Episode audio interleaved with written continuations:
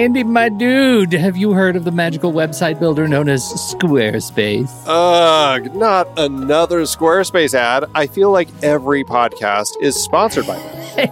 Hey, don't knock it till you try it. Yes, okay, it is overhyped, but actually, it lives up to the hype. Squarespace is like a website fairy godmother. With a click of a button, your site transforms into a beautiful masterpiece. A website fairy godmother? That sounds interesting. What makes it so magical? Well, for starters, those slick templates make anyone look like a professional web designer. Pick one, customize the colors and fonts to match your brand, and voila. Plus, the drag and drop fluid engine is so easy, your grandma could build a site on Squarespace. Well, she did knit me a lovely scarf last Christmas.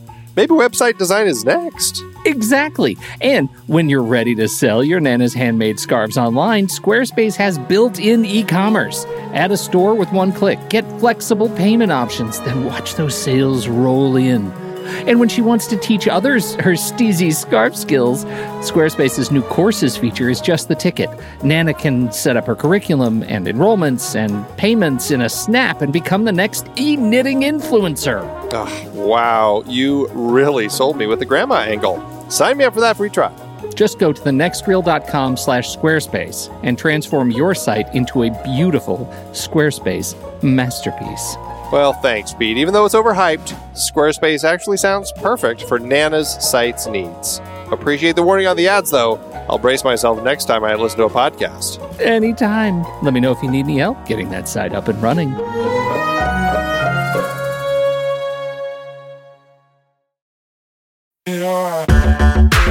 Andy, can you believe we've almost hit 700 episodes of The Next Reel? I know, it's crazy. And with all the other episodes in our family of podcasts, we are well over 1,200 episodes of movie conversation. It's really pretty amazing that we've gotten to have these in depth movie chats every week for over a decade now. And we couldn't have done it without our loyal community of film fans. Their support over the years has meant so much. For sure. That reminds me, we should give the merch store a shout out. Buying shirts from thenextreel.com slash merch is a great way listeners can continue to support the show. Plus, they get to sport our great designs. Absolutely. I think sometimes folks forget we have a variety of shirts, mugs, phone cases, and more available. In fact, a great place to start is with a shirt sporting the Next Reels logo. We also have that classic Fast Times Spicoli Surf School tee, or the weirdly popular Rusty's European Tour shirt. The one from National Lampoon's European Vacation. Why is that so popular? Search me, but we have sold a ridiculous number of those. I guess there are a lot of Rusties taking trips to Europe? We're always adding new designs based on movies we've covered, like our brand new design for a streetcar named Desire, featuring a streetcar named Desire. So if you want to rep your love of TNR and films, head to thenextreel.com slash merch. Every purchase helps us continue to have these weekly in-depth conversations. So visit thenextreel.com slash merch today. And as always, thanks for listening and being a part of the Next Reel community.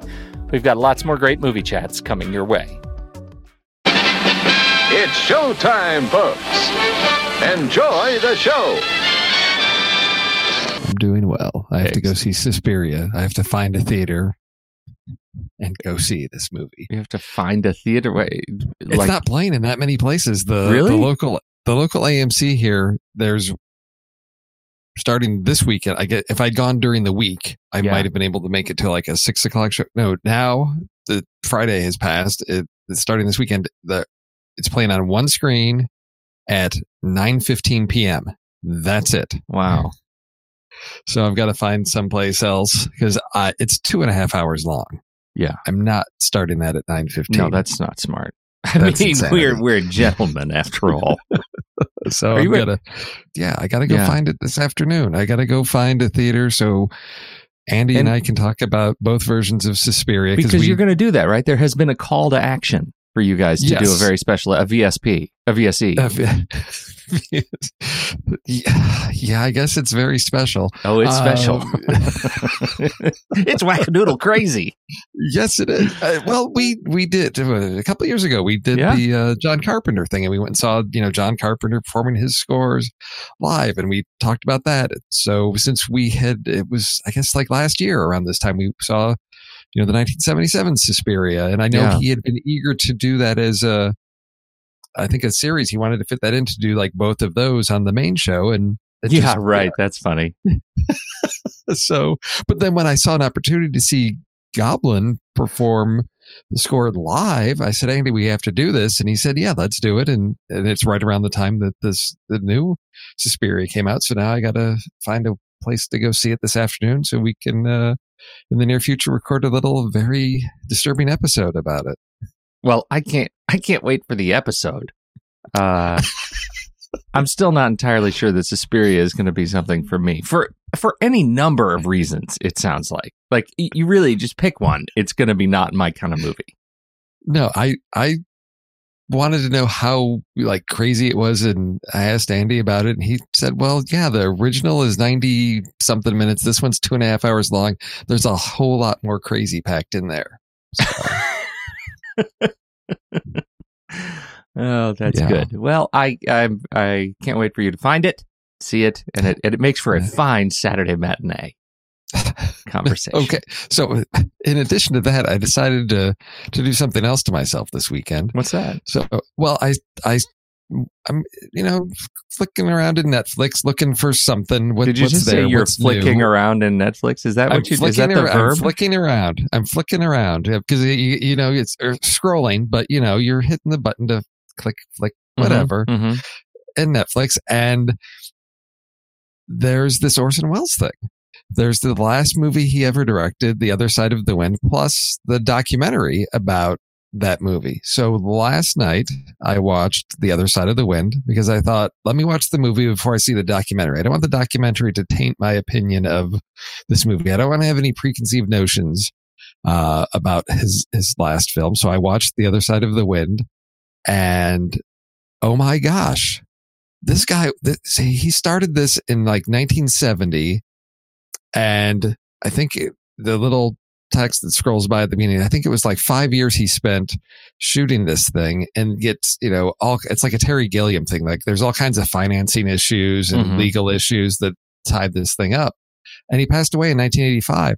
So I, I start watching this and then I'm realizing this is shot in the early 70s. It's like full on Soderbergh crazy where he's got a film within a film. So the whole thing is John Huston plays this director who has made this film. So you actually get to see good chunks of the film that this director has made.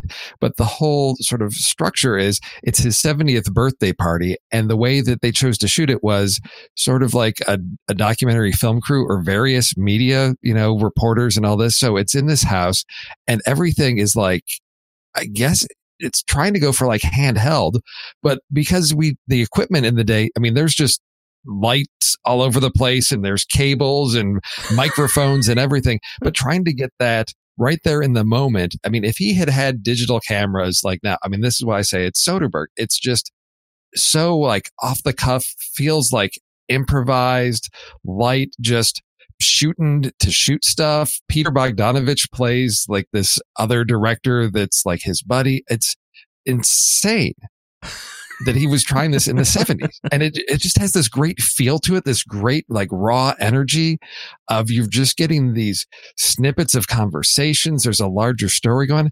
It's amazing. I don't think it it works quite as well as i hoped it would uh, it's very much of its era but just what he was trying to accomplish is astounding to try to pull this off in the 70s So that's I- think that's a really interesting bit of commentary, particularly about Orson Welles. And and I think of it in the context. You sometimes you see these movies and you think, my goodness, this director or this writer is out of their time. Like they were born at the wrong time, oh yeah right? Yeah. And that it, when you like uh, Orson Welles was making a certain kind of film because of the tools of the technology that he had at at, at the, largely influenced by what he had available to him at the time. What if you take those sensibilities and you add it to, you know, um, the technology we have today? Like, what would Orson Welles have done with an army of uh, of shooters with iPhones? You know what I mean? Oh, yeah, yeah, Yeah. exactly. I mean, there's there's color footage, there's black and white footage, and some of the footage is kind of grainy, but there's other pieces, and I'm assuming this is stuff that was shot and nothing ever happened with because there's it's just such a clean digital transfer. I'm looking at this like this image is so clear. It looks like they shot this today, but no, these are actors from, you know, 40 years ago. And my wife is like, wait, I'm confused. Is that, who is that? That person looks familiar, but they don't quite look right. I'm like, well, yes, because this is, it's 2018, but you're seeing somebody from the 70s. It, it really messes with your sense of time with some of these faces of that's a familiar face, but it looks like a new movie, but it can't be because they're not the right age for that. Yeah, that's fantastic. It's bonkers. But yeah, yeah it's it's definitely worth seeing. I think there's there's some issues with the the story. He's trying to say a lot about Hollywood and making movies and all of that and I think maybe he needed a little bit more work on that story structure, but mm-hmm. overall, uh, just definitely worth seeing for what he he pulls off. And then the film that's within the film, which is ca- actually called "The Other Side of the Wind," yeah, is uh, very much uh, like Orson Welles going for like a late '60s, '70s like youth culture thing. Uh, but that's what the director in the movie is going for. It's just lots of layers, lots super of super meta. Yeah, so I, am going to try check out that documentary to get a little insight into that. Just, you know, do a little bookend. That that's my other goal for this weekend. You're a real, uh, uh, you're you're a real cineast right now. You're really you're really jumping in, uh, and yes. I don't I don't have anything to live up to what you've done, but I I have I do have something to bring to the table. What what are you bringing? It's called this was i have to say this was totally new to me it is both generally outside of my wheelhouse but okay. also completely new to me and i'm filling out a catalog here it is oh, called no. he knows you're alone have, oh, have wait I, have heard, heard, of this? this i've heard of this yeah. this is is this the um Oh, tell me, because I'm going to just stumble around. What is this? Well, I know the name. know. It's a it's a slasher film right? Okay. Uh, it's a slasher film that uh, comes from. A, it was right after Halloween, and it.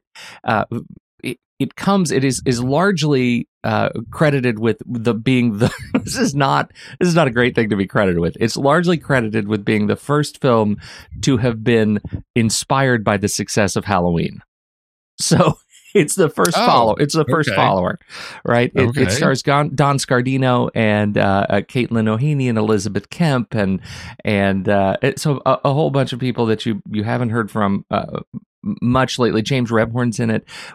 Dana Barron is is in it, uh, but it's also the first feature film debut of a very young Tom Hanks. oh my. Okay. Now i am i am not in the in the um, uh, camp of having even heard of this uh, right? I, I heard that it existed only last night and said hey this is a nice break from once upon a time in america. Okay. And so i'm going to watch this for a little bit and i found it and i need to share the link with it. It's not it's it's not great but it is really fun and and dumb to watch. And uh, uh, it's one of the it reminds me so so much of uh, you know movies that have stood on its shoulders it and its ilk's shoulders you know scream and uh, it, it's like scream but if it was taken very seriously. So so you're you're treading in dark territory here. You're at the 4.9 on the imdb yeah. scale. You're no, getting into not great. this is it's not a great film no, no, no, no. Uh, and and that is weird. When you say dark territory, I mean we're about to make the turn. I think there is an IMDb six star corollary, which is at some point it falls so far below six stars that it's worth seeing again.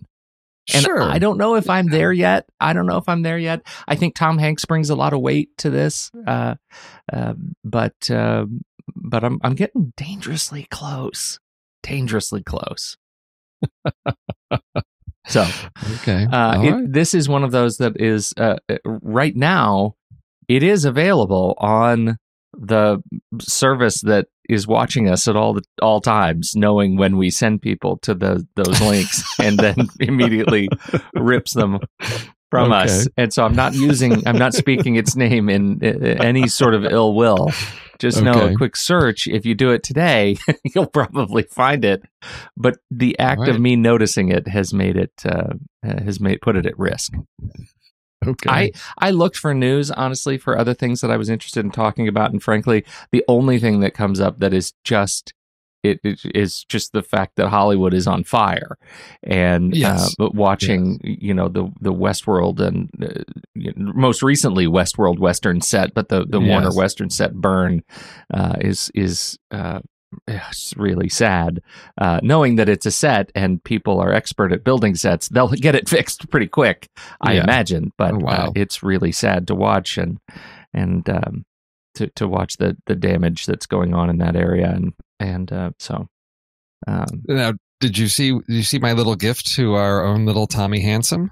no did you send him a water bottle of some sort No, oh no, no, no, no. He's uh he's uh moderate. Well, let me just say, I'm I'm prepping for our next trailer rewind episode. So I'm watching. So I watched uh Scott Cooper's film Hostiles, uh, which uh I, was somebody's trailer pick, yours, maybe Andy's. I I can't recall right now.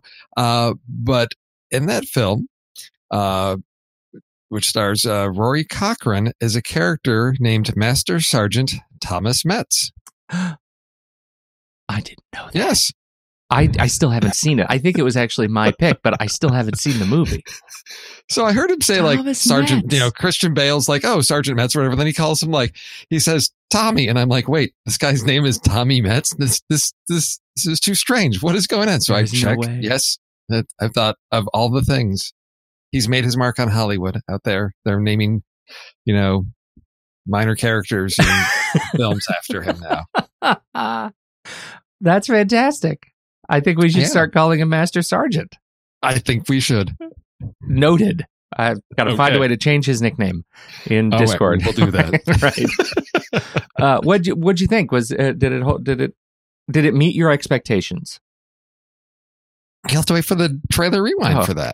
Come on, man! I'm an No, insider. It's, it's it's it's Scott Cooper. Yeah. It's Scott Cooper. I Yeah. I haven't seen any of his other things, unfortunately. Uh, this one I I did enjoy. It's uh it's I, I guess I was feeling in the mood for a western, and this one delivered what I needed. And it's got a really really uh a lot of familiar faces in here. Uh, it's it's basically a road trip Mhm. story. You know, so you've got lots of sort of little episodes along the way, and a lot of little familiar faces that show up. But uh, definitely worth it. Uh, it's on Netflix. Yeah, check it out. I think uh, not one for the kids. No, Definitely not, one, for, the, kids, but not one for but- the kids. Uh, I, it is. It is what I've actually been waiting for. It. I need to finish uh, that. That helps me complete the catalog. His next film is a fantasy horror thriller uh, that I've I that crossed my screen. I don't know two three weeks ago. That um, somebody sent me the the link to it because it's another. It's a small town Oregon teacher. So anytime the word Oregon seems to be yeah Oregon. Uh, a, a small town Oregon teacher and her brother, the local sheriff, become entwined with a young student harboring a dangerous secret with frightening consequences. Uh, so, you know, who knows? It's based on a short story called The Quiet Boy, but it stars Keri Russell, Jesse Plemons, Jeremy Thomas. oh, okay. Love that Keri Russell. Graham Yeah. Greene's in it. And Oh. Rory Cochrane See, okay. reprising his role. No, I'm, he's not. He's, he plays somebody different. He's not not Tom Metz. Uh, Amy Madigan. Amy Madigan's in Oh, it. It's a good cast, right? Yeah. Antlers. Be on the lookout for antlers. Okay. Uh, anyhow, uh, that's that's what I got. Uh, shall we do trailers? we shall. You need to you need to talk about the zoo. I need to talk about the zoo Yeah, yeah. because just when you think there's not a new way to handle zombie movies, somebody comes up with with this, which Yeah. is I, at first I wasn't quite sure if we were dealing with zombies because we have a husband and wife in their apartment and they they're talking about sort of going into lockdown mode and talk what you know how to prepare if if they if they try to come in. And i thought well who's they? What's going on? Uh, so we have a little uh, small you know uh, i guess going full independent single location as far as i can tell with a small cast. Take two people put them in a small apartment and have something horrible going on outside. And then, of course, some people show up that need help. So they let this other couple in. And now it becomes the tension of, well, wait, this is our place. Maybe we shouldn't let these people stay here. They've been here a while. They're eating our food. And then, of course, the couple that's moved in is thinking, you know, we could just kill them and take their place and have uh, this stuff for us, creating some really intriguing dynamics. All, of course, with, you know, zombie apocalypse going on outside. This is Zoo, written and directed by Antonio Tublin, which I do not know his stuff. He's a Swedish filmmaker. Uh, trying to find this on IMDb is really difficult because it's, just called Zoo. It's terrible. What do you search zoos, for? And then it's Zoolanders and Zookeeper's Wife and all kinds of things. It So it's really up. challenging. It, you have to like search for Zoo exact match, and then there's another z- movie called Zoo coming out in 2018 as well. Um, this one, I don't know when it's going to show up. It's only played. Uh, it came out October 5th. Played a festival. That's really all I have. It was the Stigs, S T I G E S, Stiges Film Festival. Uh, but that's all I've got on this. But it this looks like the perfect trailer rewind movie for. Uh, I don't know if. It might give JJ a heart attack. I don't know. Uh, but I love just a film that's so character focused. I am, you know, cautiously optimistic because something like this can get a little uh, repetitive. What, do they have a good story arc for these characters? But throw in zombies. I'm all in for something like this. Just looks like a lot of fun. Yeah, I, you know what I liked about the trailer is that it it doesn't appear like they're trying to do anything to cure the zombie apocalypse or find the humanity in the zombies, which is dumb, right? They're just set in a universe in which zombies exist, and uh, you know, Something's happened. Yeah. And they just they just need to, you know, make it through day to day. here's the thing, though. Like I mean, normal people. Yeah. part part of what ends up I, I think where a, a lot of zombie stories end up going uh, like like taking a hard left uh, into some some territory that we really don't that, that really doesn't connect as well is when they start down this sort of moral road of look look at all the zombies and still the most dangerous thing is us right yes. and and Yeah. you get this in The Walking Dead. Ah, my goodness, that that sort of what was it? The the Negan pivot in season seven, eight was it, it was just was really hard. I mean, they even lost sort of lost their way earlier in season three, four when when they forgot that the we're we're showing up for the zombies. People like we're showing up for for how you exist in the zombie, and they went so hard into the man versus man kind of uh, Yes. and they they sort of forgot why why the the whole thing exists. This movie, um, I, I think, I don't know. It'll be interesting to see how they navigate that because it is on the surface, looking at the trailer, it is that story, right? It's these people prepping for living in this universe with zombies, and then they meet other people, and it's them versus the other people. It's Yes. suddenly becomes that kind of a game, and I, I don't know how interested I am in that, but it's got the zombies, and so I'm gonna be there. Oh yeah. I don't have high expectations. Uh, This is a Saturday afternoon. You know, I'll put it on, I'll watch it, and maybe I'll be pleasantly surprised. Well, it's And an eight currently on the IMDb scale, with a five, a a stunning five people showing up to rate it so far. So, uh, And let's see, one of those is Antonio Tublin, and the other one Zoe is Tapper and Zoe Ed Tapper and Ed Speleers. Speleers. Yes. yes, yes. Uh, a- anyhow, uh, no, I'm I'm actually looking forward to it. I can't believe you beat me to it this week. This seems right up my alley. If JJ has a heart attack, I'll be there. Okay. All right. My trailer. Yours is just yours is just as messed up. Yours is more disturbing than mine. Oh yeah, yeah. I'm actually sort of surprised that um, you didn't get mine. Uh, this comes from director, uh, writer director Daniel Goldhaber. Uh, it's uh, Daniel's first feature film, uh, written by uh, Daniel and Isa Mazzei. Uh, and it stars uh, the young and talented Madeline Brewer. Uh, now you think to yourself, Madeline Brewer, who's this Madeline Brewer? Well, Madeline Brewer had her her debut uh, in Orange is the New Black, uh, and went on to Stalker, the TV series she did. She's been a, in a bunch of Hemlock Grove and a little bit of Grimm. She's all over the place. She's most re- recently, you will have seen her in The Handmaid's Tale. So she's in a bunch of stuff, and she's in a bunch of really good stuff. Uh, and now she's in Cam, and it's a weird story. She plays a cam girl, uh, uh, like uh, working in porn, where she, um, you know, you know how cam cam works, right? people. No, we don't, Pete. Explain it I don't know. I mean, I've I've been I've been told by a millennial uh, how this works, uh, and so apparently she uh, her, her she's been replaced. On she tries to log into her account one day, and there's somebody else that's her already in it and doing some very strange things as her. Uh, and so it is a, a story about uh, social media. It's a story about um, you know, identity, what identity means, uh, it- you know, in this age of, of voyeurism. Uh, it, it looks pretty violent. It's from Blumhouse. Uh, and um, so that it says a lot. Right now, it's cruising at a firm seven on the IMDb six star ra- uh, rating scale with 192 people uh, Wow. reporting in who have seen this.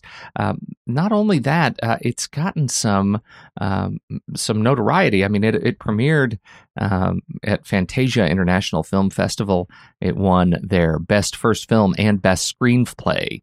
Uh, and so it's got a little bit of uh, awards credibility coming uh, behind it. So looks really good, and it's coming right, right, right up. In fact, uh, if you want to see it next week, you can. November sixteenth, it premieres Wow.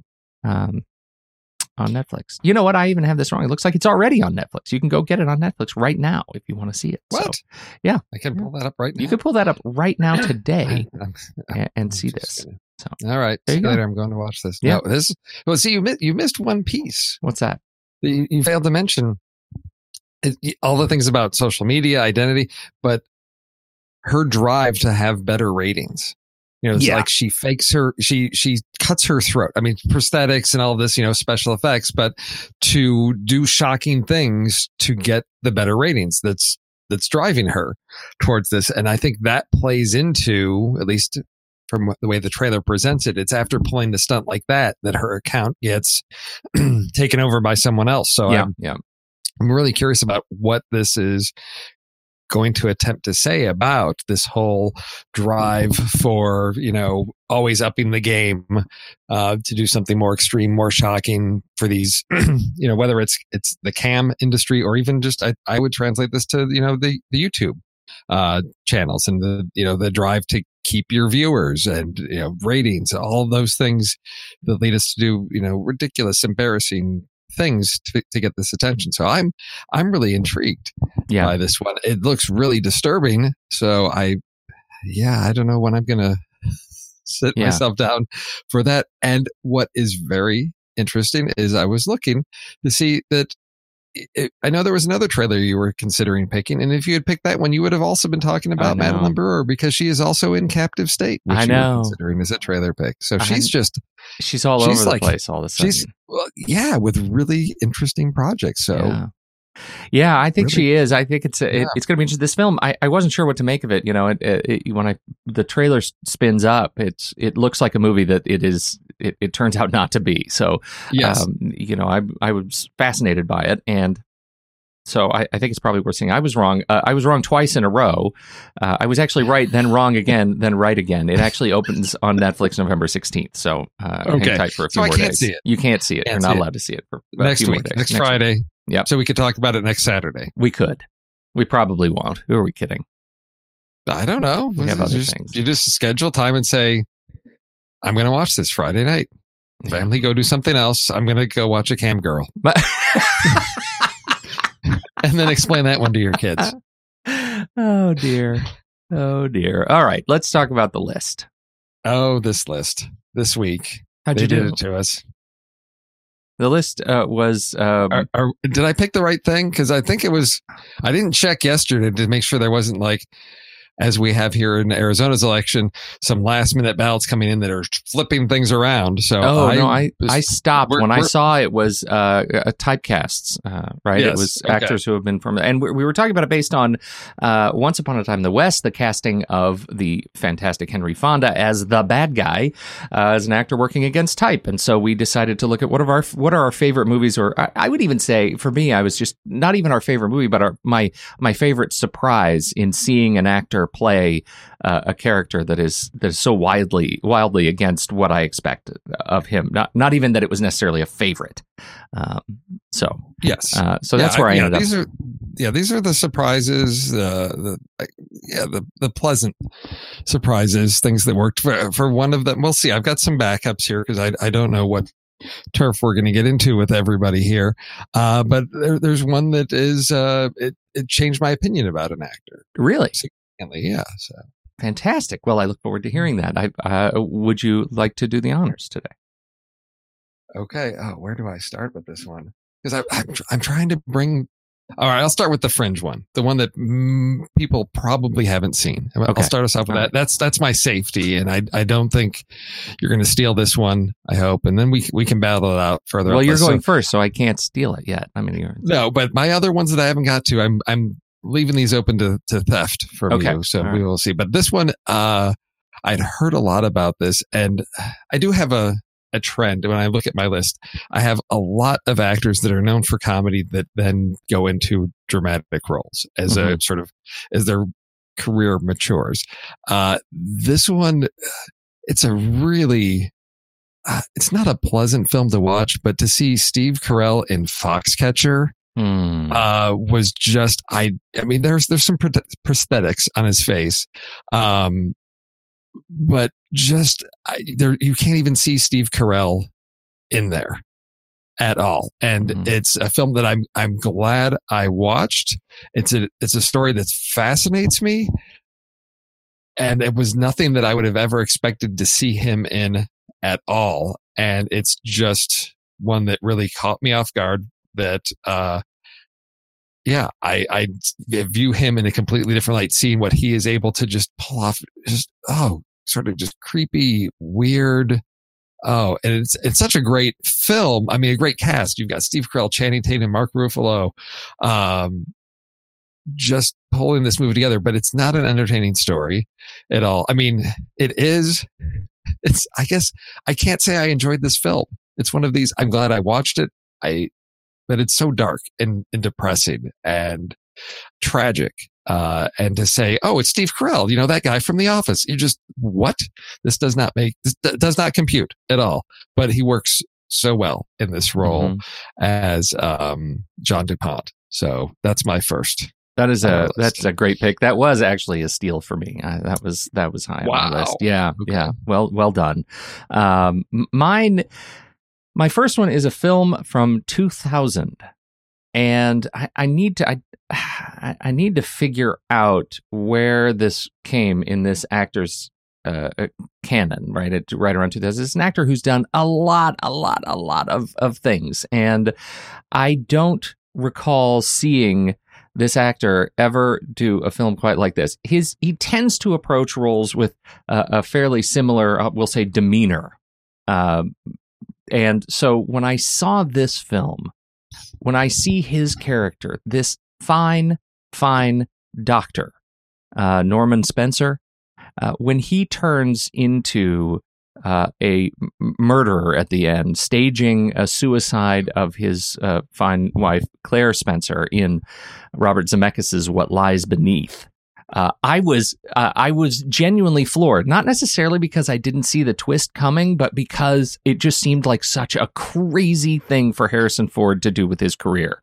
Uh, it, it seemed very strange. I enjoyed the movie. Uh, it's it, it, it isn't one of my favorites, but I just love seeing Harrison Ford in that role when he has that that little monologue with his wife, uh, and she is uh, paralyzed in the tub as it's filling up, uh, and he he's describing to her why it was so hard to to lay in the cold water in the bathtub himself, per- pretending to have been electrocuted. I was just really, I, I, was really floored uh, by that performance, and it was written by uh, Clark Gregg, Agent Coulson. Did you know that? I did not, and I have never seen this one. well, now I've No. spoiled it. No, that's fine. it's not one that was high on my list. And there was something about the trailer for this one that just made me like, I was just, uh, I don't, what makes, what's pulling me to see this? I love Harrison Ford. but it just felt like ah, what is this story really well, about? it's like anything else. I mean, and I don't Yeah. think the trailer did a good job of saying I mean, because Yeah. the trailer is all about the mysticism, right? And and you know, all of these yeah. movies, there is mysticism, and then there's what really happened, and the trailer focuses Right. on the mystery. And if you're not grabbed by that, then you're not grabbed by anything. But in this movie, it is a a, a pretty fantastic little twist uh, in our main character, and definitely it, it's it's funny because it's not like he goes into this crazy like he's not wearing age makeup, he's not this Yeah. other character. It's it's Harrison Ford. He's just doing Right. the same stuff, but as a bad guy, and Right. I I found Okay. that really uh, really good. So uh, there you go. What lies beneath? Two thousand. Okay. What's your number two? Ford is the bad guy. Uh okay, let's see. I will I'm going to flip this around and I'm going to go with a uh, person known for drama that, that that ventured into comedy. And uh this wasn't her first attempt at comedy, but I think this is one of my favorite. Uh when when you when Meryl Streep decided I'm tired of being serious and I'm going to do something silly, uh, when she teams up with Albert Brooks in Defending Your Life, it is I I don't want to say it's a guilty pleasure around this house because I don't think we should feel guilty about it. I think it's just an overlooked one. And I know if you're not an Albert Brooks fan, uh, this may not be your thing. But uh, for me to see this side of Meryl Streep and just to see her let loose and having fun in the story just made me appreciate her talent that much more. And for me, it's just a really uh, uplifting and positive story about sort of overcoming anxieties and fears and, and really embracing life to the fullest. And I think she just did a, a great job with working with Albert Brooks on this one. I think so too, and and actually that's one of those that's on my list. Uh, uh, and uh, but that was on my list, but it, because of the Andy Nelson can't talk about the films we've done on the show rule, I felt like I was Yeah. limited to it. There is, in fact, is is there another uh, uh, film by let's just say an actor in that movie that makes it to your list? Is there another, another film? Oh, another actor in defending your life. Defending your that's life on that's on your list? list. Yeah, can I say Yes, that? There is. yes. Okay, then I'll then I'll stop talking. No. All No, no, no. That's fine. Well, okay. So if we're going to do the Andy Nelson rule, then I could also say I, uh, the other comedy that Meryl Streep was in. It was uh, the uh, Death Becomes Her. Yeah, uh, is a, is another one uh, that I you know if I. But again, Andy's not here. no, he's, not off here. I just want to make sure that I'm I'm living up to the expectation because we'll hear his about it when we screw it up. oh, oh, I know. We'll we'll hear about it because he already called us both out on the whole Yeah. uh, in the name of the father. oh thing, yeah, so. no, that was a real yeah. treat. That's a real Yeah. treat. All right. Uh, okay. Well, I'm gonna hold off until he can just do bonus. the show by himself next week. That's what he can do. uh, okay. Uh, well, uh, right. then I'm going to do uh, my next one, which I, I will also do uh, just to rile him up that he wasn't here to do it himself. Okay. can I can I do that? Uh, and that is the uh, uh, the very young, and this is you can now imagine why I ended up watching He Knows You're Alone, going down this rat hole, because I was researching Road to Perdition. Uh, Oh. you remember this one? I've 2002. heard it, not seen it. You have not seen Yes. it. Oh, Sam No. Mendes did this film, and it's a it, it's a it's a mob story. And as it happens, Yeah. Tom Hanks, uh, he plays the young uh, Sullivan, Sullivan the Hitman, and there is some amazing work done in this movie. Uh, it is just a a beautiful. Um, uh, adaptation of the the original graphic novel. And uh, when the you know my goodness when the the characters the the mob sort of I don't even want to talk about it because I really want you to to see it but the the mob goes out into the street in the rain and Tom Hanks is standing in the dark and he just lays waste to them in a beautiful slow motion. It's a Tommy gun kind of a sequence. And and uh, I, I I find it uh, really uh, terrific uh, to to watch. And um, you know, Tom Hanks, Paul Newman, Daniel Craig, like you you can't you can't No, really I- go wrong with these people. So uh, no, I and I think I suffered from the oh, there were certain expectations, and there was a little bit of uh, I don't want to say backlash. It just lots of talk about how this failed to live up to expectations at that time, and I don't know if that was. Uh, fully on Tom Hanks or Sam Mendes or, or where things went, but I just remember this one being, oh yeah, it's okay. Uh, but I'm looking at the cast. I'm looking at 7.7, you know, stars. And again, I think perhaps one that now that I've got some distance from it, worth revisiting. But again, it just isn't one that comes up a lot of like, oh, this is an overlooked gem that people have forgotten about. So, no, I'll- it really take your word doesn't come up. It it's for me. It just Yeah. comes up as a good movie. It's not an Yeah. over, it's not overly. It's a movie I really enjoyed, and Yeah. and uh, I think it's worth seeing. There's some beautiful sequences in it, and um, uh, and and again, you know, so that's how I end up down this this little rabbit hole. That that Tom Hanks. I I remembered this movie, and I thought, wait, has Tom Hanks ever played a killer in any other movie? And then it, that led me to. Uh, uh, he knows you're alone, and he's not the killer in that movie. I should say, uh, but I really Okay. wanted him to be, and so I watched it. I was disappointed. uh, so anyway, that's my number two. What's your number one? How do you See, even you- you- choose? Yeah, I know. Well, because I had Tom Hanks, but I had Tom Hanks in Philadelphia as the Oh, other, yeah. you know. No, I hear that. But but but that's one that you know I think a lot of people expect Yeah, that one. Uh, you know, Um, maybe I. Okay, yeah. well, I wish you had seen Road to Perdition, so you could Yeah. tell me if you think that's a this is a fair pick. So No, I think it's I think it's a fair pick. I think for me it was Philadelphia was the first time he really tackled something you know a little bit darker and more dramatic. Uh, but I, I agree, playing a villain or you know something it is definitely still unexpected for Tom Hanks. Even in Philadelphia, it's like, well, yes, he's here's a comedian, a guy that's known for comedy doing drama, but still a likable guy. And in mm-hmm. Road to Perdition, is he a likable guy? Is he just you know a, a bad guy or I guess an anti-hero? yeah, right, right. type of thing. Okay, well, I've got two on my list. All right, well, Well, So you know we're going to have to have a, a, a significant uh, bonus round because I have a whole bunch I'm not done listing. all right, well, I'm I'm going to move that one over the bonus round. I'm going to talk about this one because, as I alluded to earlier, there's one, and I don't want to necessarily say casting against type, but for me, it was a different challenge for this actor, uh, a different type of role, and again, something that really changed my opinion of him because there there's some there are some actors that just you know are known for sort of playing themselves it's like you cast this person you know what you get they're going to be a box office draw because they're just they play themselves basically Mhm. and for me when oliver stone cast tom cruise in born on the fourth of july I saw a different Tom Cruise. I saw an actor that was going outside his bounds.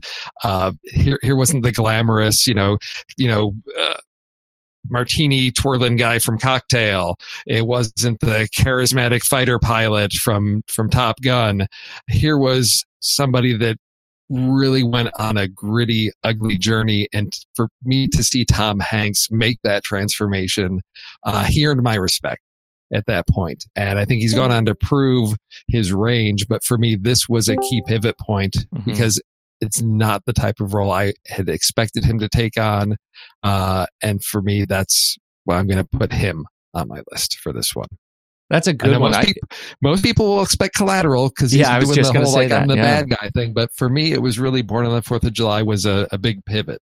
Yeah, no, I think so too. I think that's the that's the one uh, for me too that that changed the way I think about uh, Tom Cruise. Although I I am a big fan of of his portrayal of Vincent the sociopath. I, I'm with you. I think I would have put uh, Fourth of July on there too. Although I haven't, you know, I know um, uh, I haven't gone through his catalog uh, in uh, one rush ever. Uh, Oh, Andy did. Didn't so, Andy just yeah, I think he just did that. So? I'd be interested to know close? kind of what uh, you know where that lands. Um, my final one, I th- I think I'm going to do a little bit of a twist too. Um, I- I'd, I'd like to talk about Clementine Kruczynski, uh, but this is a, this is maybe our entree to bonus picks because I think I get a twofer on Eternal Sunshine of the Spotless Mind Oh, yes. Um, yeah, you did. Everybody talks about Jim Carrey and his his Yeah. sort of dramatic turn here, which is absolutely notable as a as casting against type for him. But he he then went on and did some other things that I, I think were, uh, uh, you know, lovely and dramatic and dark and and um, you know trying to fill the shoes of that uh, of, of kind of the the empathy and that that Robin Williams brought to his dramatic career, and I think he Mhm. I think he could have done it uh, in a way that was a little bit more consistent, like Williams did. And I'm I'm I'm curious to see kind of what comes next as he's back on screen again.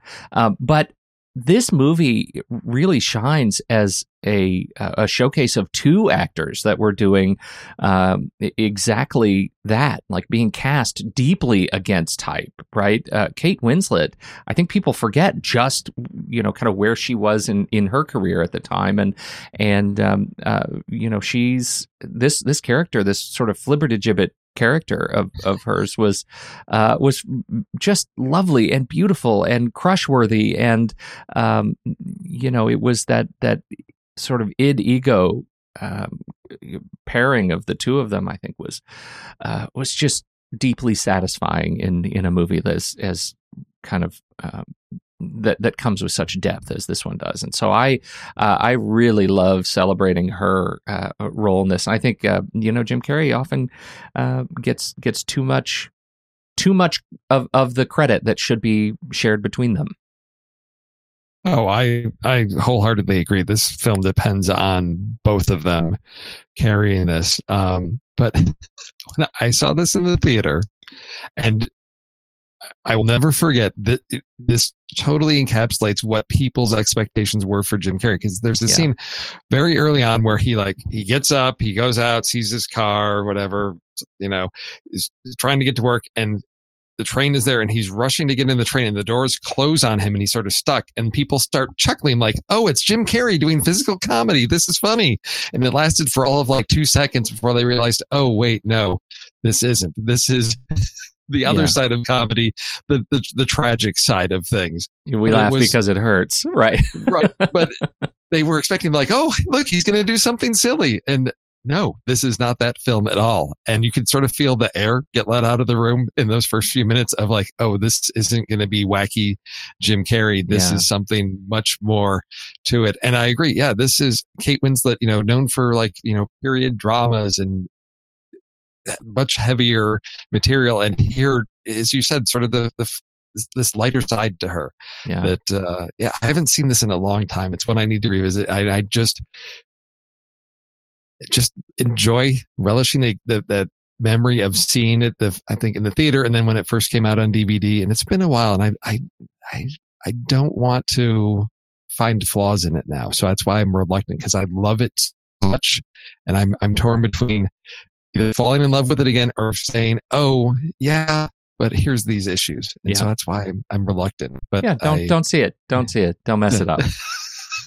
Just love it because that's such Just a meta it. way to approach this movie, right? Like it's a I movie about Yes. memories, and you could just let those memories just wash I in your mind. Yes, I could. You know, uh, I I should say um, there is because the young uh, uh, Elijah Wood was in that movie. Yes. Remember Yes. that? Yeah. The man without a face. for a Elijah. Wood also made my list in another movie, uh, which was Sin City as Kevin the Cannibal. Uh, which, oh, it's been forever since I've seen that. yeah, that was don't know if that I was remember him in that. high Okay. on my list. Yeah, with the glasses, he's the buttoned up, and Yeah. uh, oh, oh, Oh. man, that was uh, again an against type thing. But Elijah Wood has gone on and done some other things that are against type. So, uh, Oh yes, yes, he has. what uh, yes, he what else was on? Uh, what else, run Uh, run through I- your list of I, extras. I had I, I just had Albert Brooks in Drive. Yep, and that for was me. it, It was that was a surprise for two reasons. One, hadn't seen Albert Brooks in anything in a while, and two, hadn't seen Albert Brooks just play that type of character. yeah, before where it's like, oh, you do have this other side. Where have you been? Uh, I would like to see more of this, please.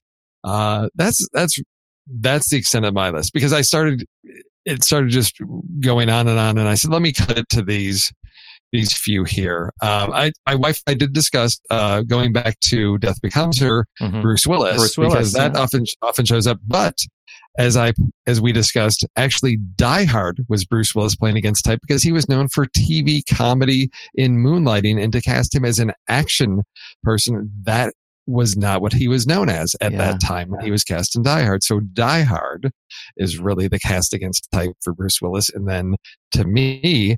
Watching him in in uh, Death Becomes Her was oh no no that's that's the moonlighting side of of Bruce Willis that I recall. Yeah. So Do you do you feel any uh, uh, sort of remorse that we didn't put uh, Monster on there, Charlize Theron?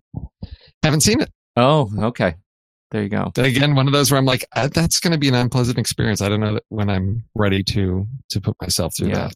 Well, and I, I haven't yeah. seen Destroyer yet, which is uh, the you know I Oh, didn't the- get uh, Nicole That was on our that was uh, a trailer pick. So yeah, yeah. that that could be. That's going to be on be there. I the only other uh, the, the things that were a little bit easy were uh, obviously Tom Cruise's Vincent and Heath Ledger Yeah. as the Joker, which is a, one of those sort of legendary Yeah. performances, but also gets a lot of press uh, already. And I don't think people remember some of the movies that we've talked about on this list as well. Um, and, and I had Yeah. I. I I also feel guilty that I didn't get any Adam Sandler on here because I think, uh, you know, Punch Drunk Love I and Reign Over Me. That, yeah, y- I you consider Punch Drunk Love, but I haven't seen it in such a long time, and I remember being a little disappointed with that movie, and so I I've been thinking about revisiting because it's I don't think I've seen it since I saw it in the theater, and I do recall Adam. Sa- it was definitely a different Adam Sandler, but I, I don't know that I can recommend that movie. I got to revisit that one and say, does this hold up? Is this really Yeah. worth? Well, did you did you see uh, Reign Over Me?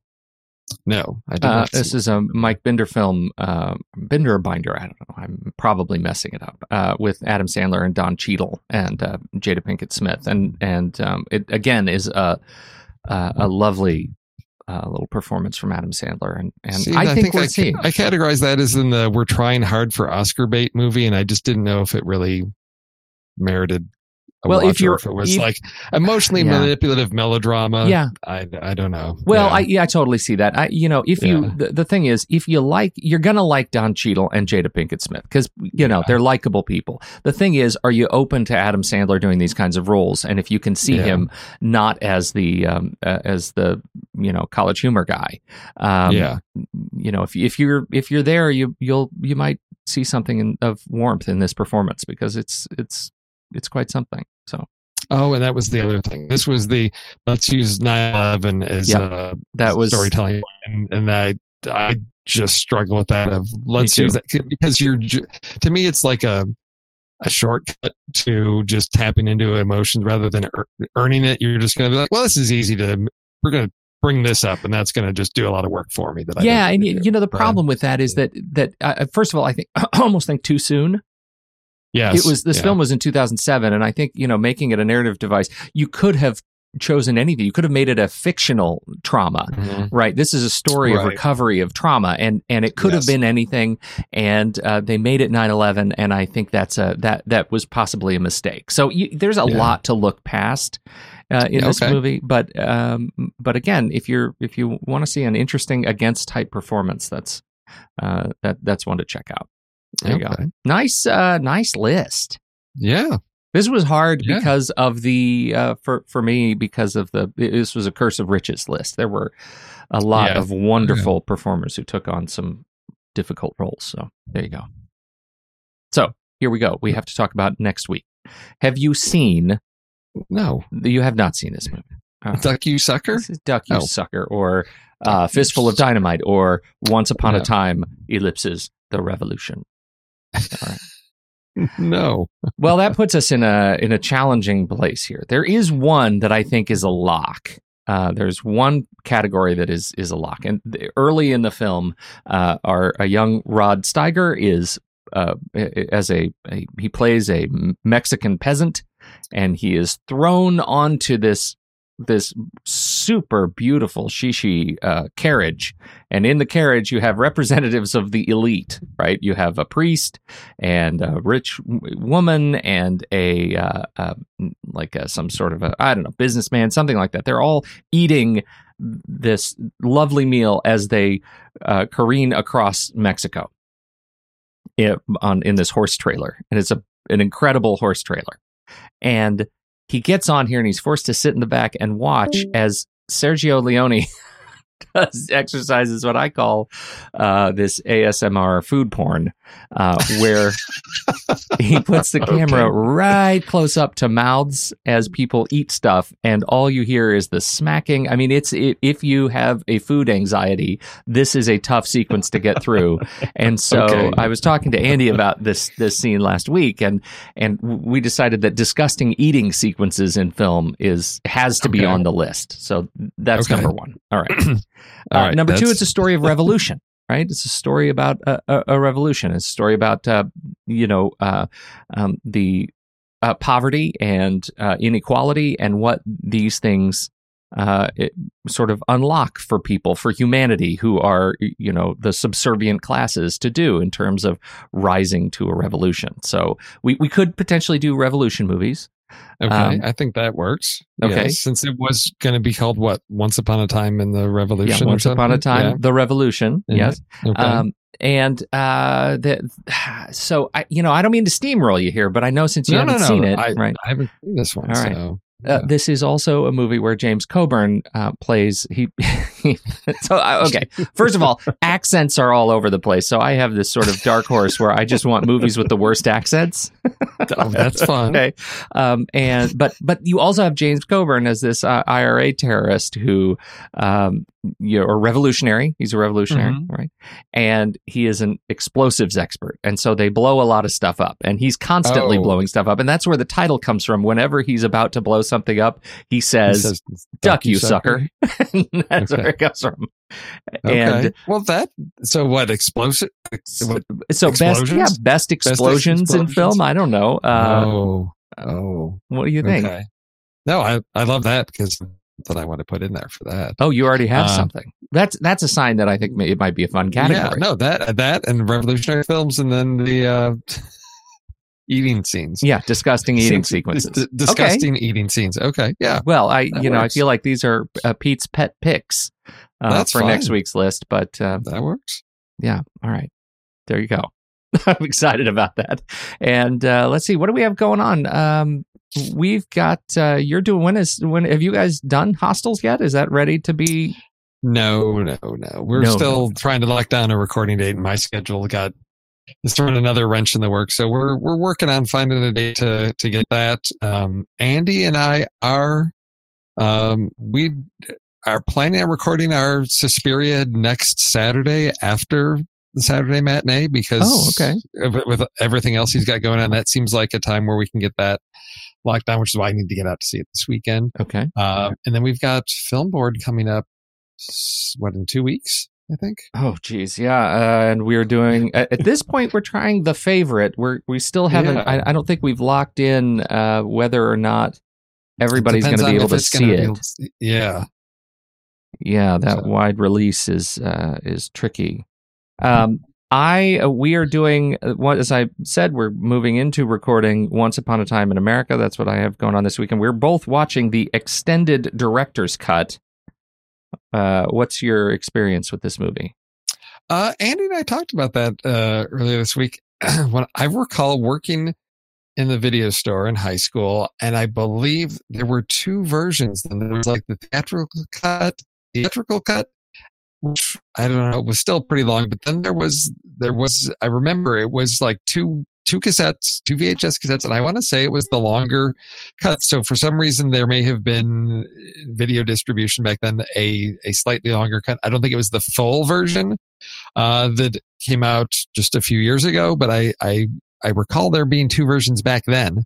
Uh, but, and I believe I saw whichever ver- that, whatever that longer version was, um, you know, what, 40 years ago. So I don't have a lot of memory. I remember Robert De Niro and James Wood and I think Elizabeth McGovern. And that's about all I remember from this because it was an epic story. I was Yeah. 17 years old and uh, just sort of washed over me with, yeah, there was a lot of stuff going on.